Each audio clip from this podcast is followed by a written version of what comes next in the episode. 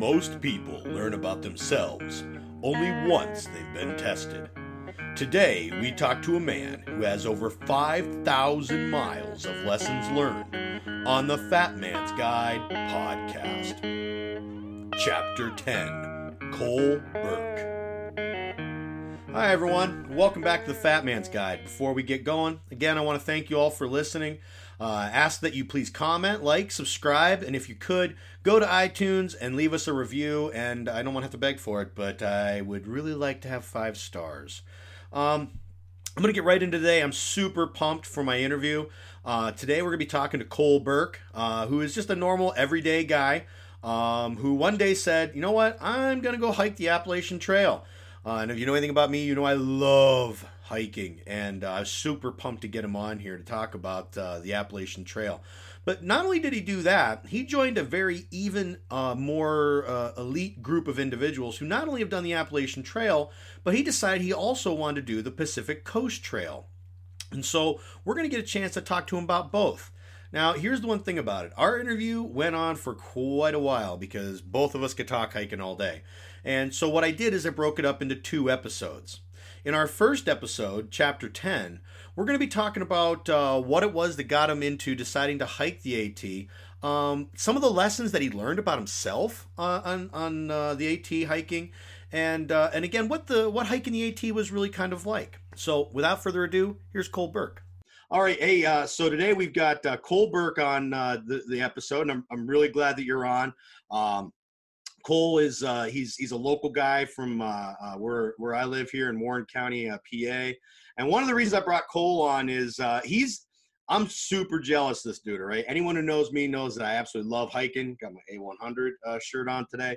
Um, I absolutely love hiking, and Cole um, has done for any of us who are hiking fans he's gotten a chance to do what all of us want to do, which is hike one of the long distance trails. In particular, he's actually done two of them. He's uh, you know uh, you know he's he's hiked the A1 uh, A100. He's hiked the uh, the AT, the Appalachian Trail. He's also hiked the PCT, the Pacific Crest Trail. And uh, so I got a hold of him, and he was nice enough to come on. I just wanted to talk to him about you know some of the things that he, that he learned on the trail, how cool of an experience it was. Um, so I'm just going to start right up with it, Cole. Um, what what first got you into thinking that you wanted to hike? Because you, you did the AT first, and right. uh, and that's that's kind of the normal procedure for a lot of people. For those who don't know, the the uh, the AT gets about three thousand people a year who attempt it. About twenty five percent succeed. I mean, it's it's. I think it also shows how many people don't really know what they're getting into when they do it. What got you into the AT, and and maybe uh, not along with that, um, what did you learn in those first you know, the first four or five weeks? Well, the kind of like started all off. It was like years before I actually hiked. I was just on like YouTube and I love documentaries and I came across this National Geographic one and it was called the Appalachian Trail. I was like, what's that? Like I knew about the Appalachian Mountains. You know what? Re- I'm going to stop you right there because that is the exact same documentary. And I think 20, 2010, I watched it and I'm like, this is something I want to do. Right. Yeah, I, I, know. So I know exactly which one you're talking about. Okay. Yeah. So I I watched that, and it's like an hour long or something like that. And I just like I just stared at my computer for an hour straight, and just like got totally lost in it. And then after that, it kind of just snowballed. I I researched everything I could about the Appalachian Trail, and it was so interesting that there was a path from Georgia to Maine and people walk it and just live outside for five months. And I love being outside and hunting, fishing, all that other stuff. And so I just kind of researched it, read some stuff on it, and never thought I'd actually do it. It was just something interesting to read about. And uh, I, I, used to look up gear and like if I ever did go, you know, what would I what would I pack and you know the logistics of everything. And uh, so fast forward a few years, you know, I graduate from college. I start working, uh, doing uh, X-rays and CAT scans at various places. I didn't get a full-time job right away, so I had like three different, like part-time jobs here and there, and then I got a full-time job at the hospital in Jamestown, New York. But then I kept on the other jobs that you know, try and get money, pay off the student loans, and I just like burnt myself out. Like I was working all different shifts. I'd have to make sure I went to the right hospital, and you know I was just not a happy guy. I didn't. I knew something had to change, but I didn't know what. Should I move somewhere? What should I do? And then I actually read a book.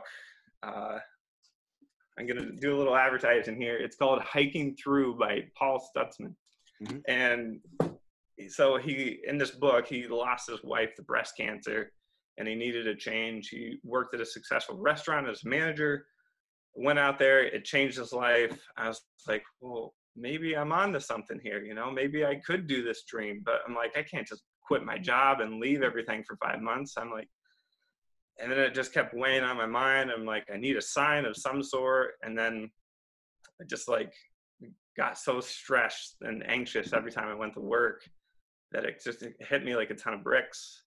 And I'm like, I, I think I need to do this. I think I need to try something new. And, you know, if I fail, I fail. At least I know, you know, I gave it a shot. So that was like five years after I watched that documentary. Mm-hmm. And then, so I talked to my mother. She's a saint.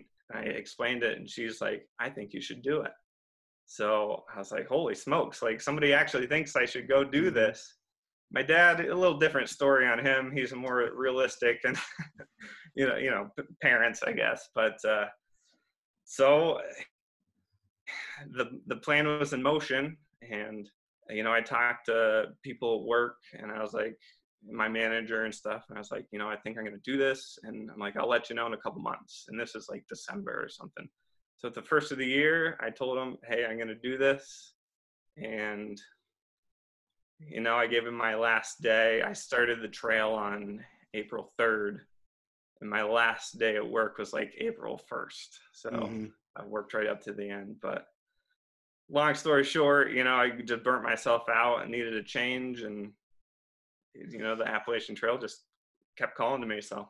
You know, I, and and uh, I was going to ask this question later, but you've already opened up the little Pandora's box. I know that when I when I really got into it, and unfortunately I haven't got to do the big trails yet. And honestly, with COVID, there was a part of me thinking because you know I coach football, which means right, I, right. I, have no vacation, I have no life. I was just joking with someone this morning that um, if for some reason, and I don't want to see that happen because I, I love coaching football, but if for some reason that they weren't going to let me do anything this summer going into the fall, uh, you know, it's gonna be real hard for me not to go out there and at least start a section. You know what I mean? Yeah, yeah. Because the thing is, the first time I went out, when I, I section hiked um, the Pennsylvania North Country Trail, so I did 231 miles, and I told everyone, and I was I was fat, uh, I was stressed like you, and it, this is what kind of strikes me is I was so stressed with work, I was so stressed with life.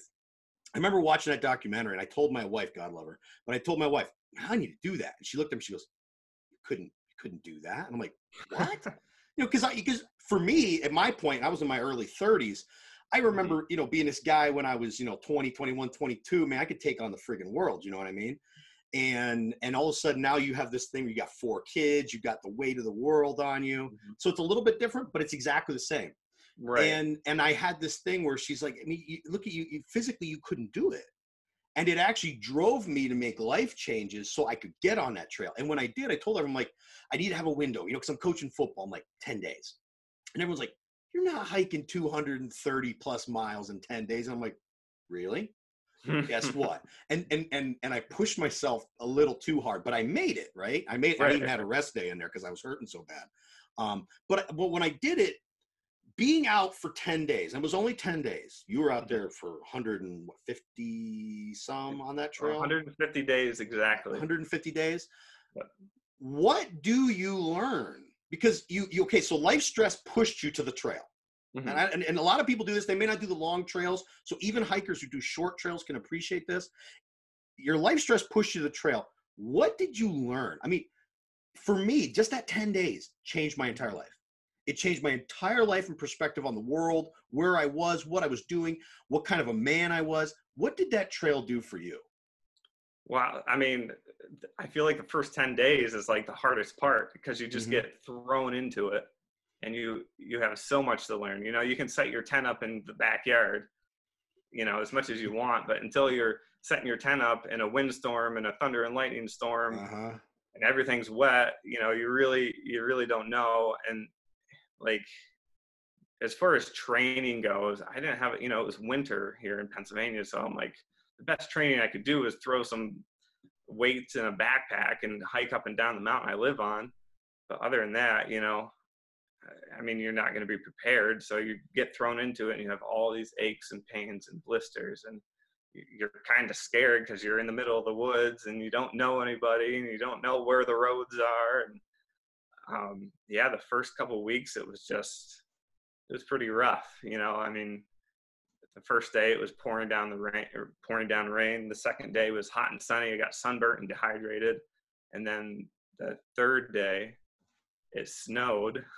Mm-hmm. So it was like I got classic Georgia, Tennessee yeah. type stuff up in the mountains. I just couldn't believe it was snowing in Georgia. And I'm like, so I got like the trifecta of challenges right off the bat, but and then the mountains there. I mean, my knees killed me. I had like patellar tendonitis pretty bad, and I was hobbling up and down these mountains, and I was like, "Holy smokes! I'm not even 100 miles in, and I'm like dying here." Well, and you you know what really struck me about that was um, when I finally got a chance a couple summers ago to take my family on our first real vacation. Growing up on a farm, I've never actually been on a vacation between farming and coaching. I've never taken more than three days off to do anything other than that 10 day hike. So we went, we, like, if we're gonna have a family vacation, we're going to Tennessee. And my wife was like, You're going to the Smoky Mountains. And of course, yeah. I'm like, going to Smoky Mountains, and we are gonna go to Clingman's Dome. I'm like, I'm gonna, so I had one of my happiest moments is when I took a picture there at Clingman's Dome, the highest point on the trail, yeah. right there in front of the sign. I was so like, someday I'm doing this.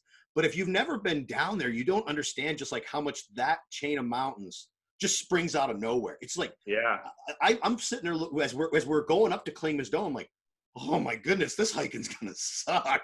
This is gonna be terrible. I mean, it's no, you know, it's no White Mountains up there, I suppose, but right, that's still pretty intense. Yeah. So, so yeah, so like the first, you know, that you said like the first ten days is the toughest, and statistically speaking, that's where a lot of people quit right off the bat. Yeah, um, they quit before they even leave Georgia, which is 80 miles mm-hmm. a lot of people drop out. So yeah, it's it's it's it's it's definitely something where you learn a lot about yourself um, because you're in that. And and like you said, you know, um, you know, I remember my first day on my short hike, which again doesn't really compare, but the idea of it does because I'm like I'm getting 25 miles today.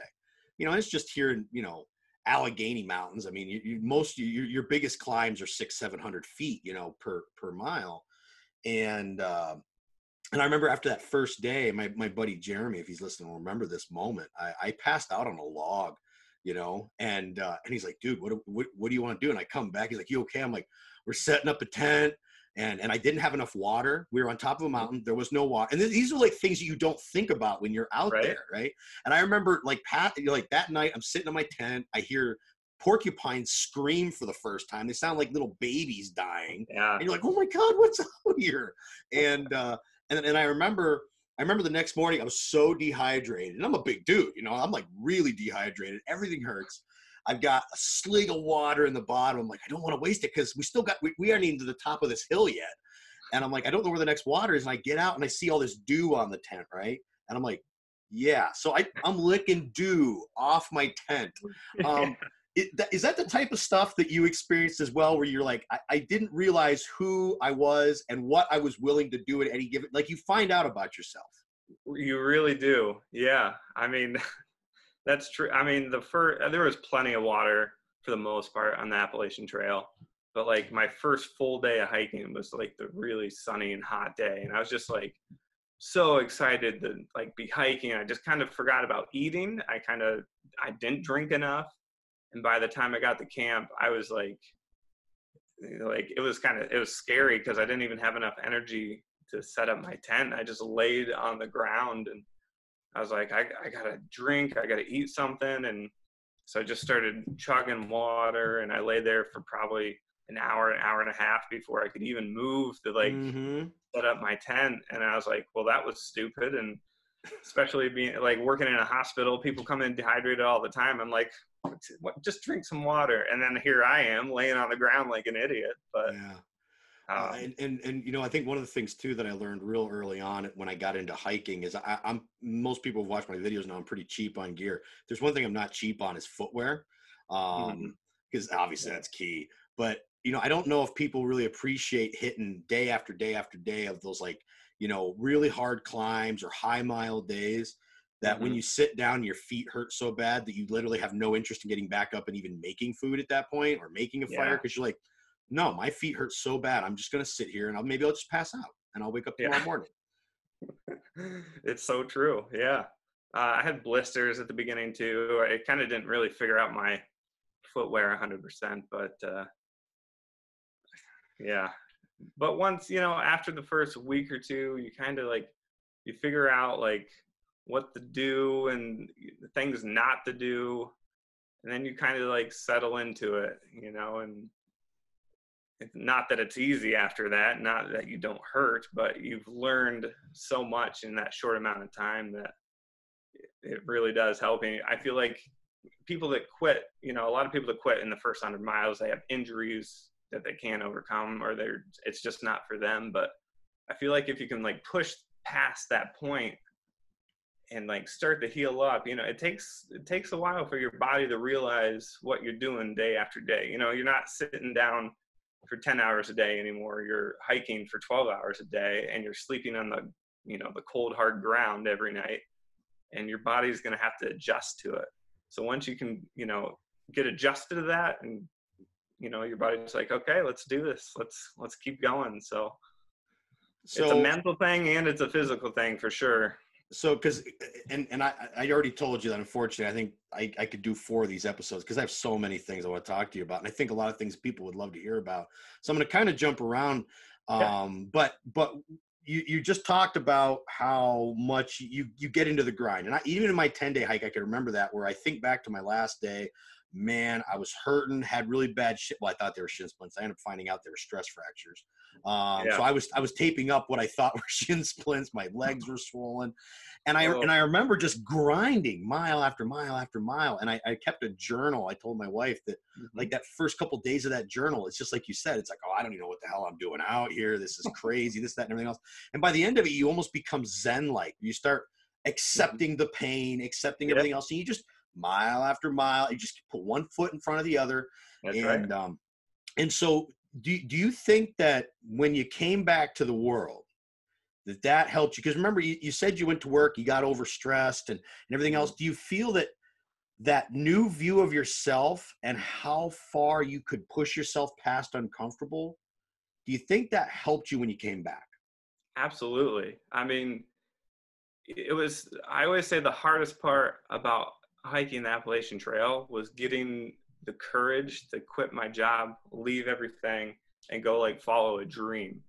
So once I finished the Appalachian Trail, and it was like the the greatest thing in my life. I was like, well, what's what's holding me back now? Like, I'm not scared to try something else. I'm not scared to try new things and go, you know, out of my comfort zone.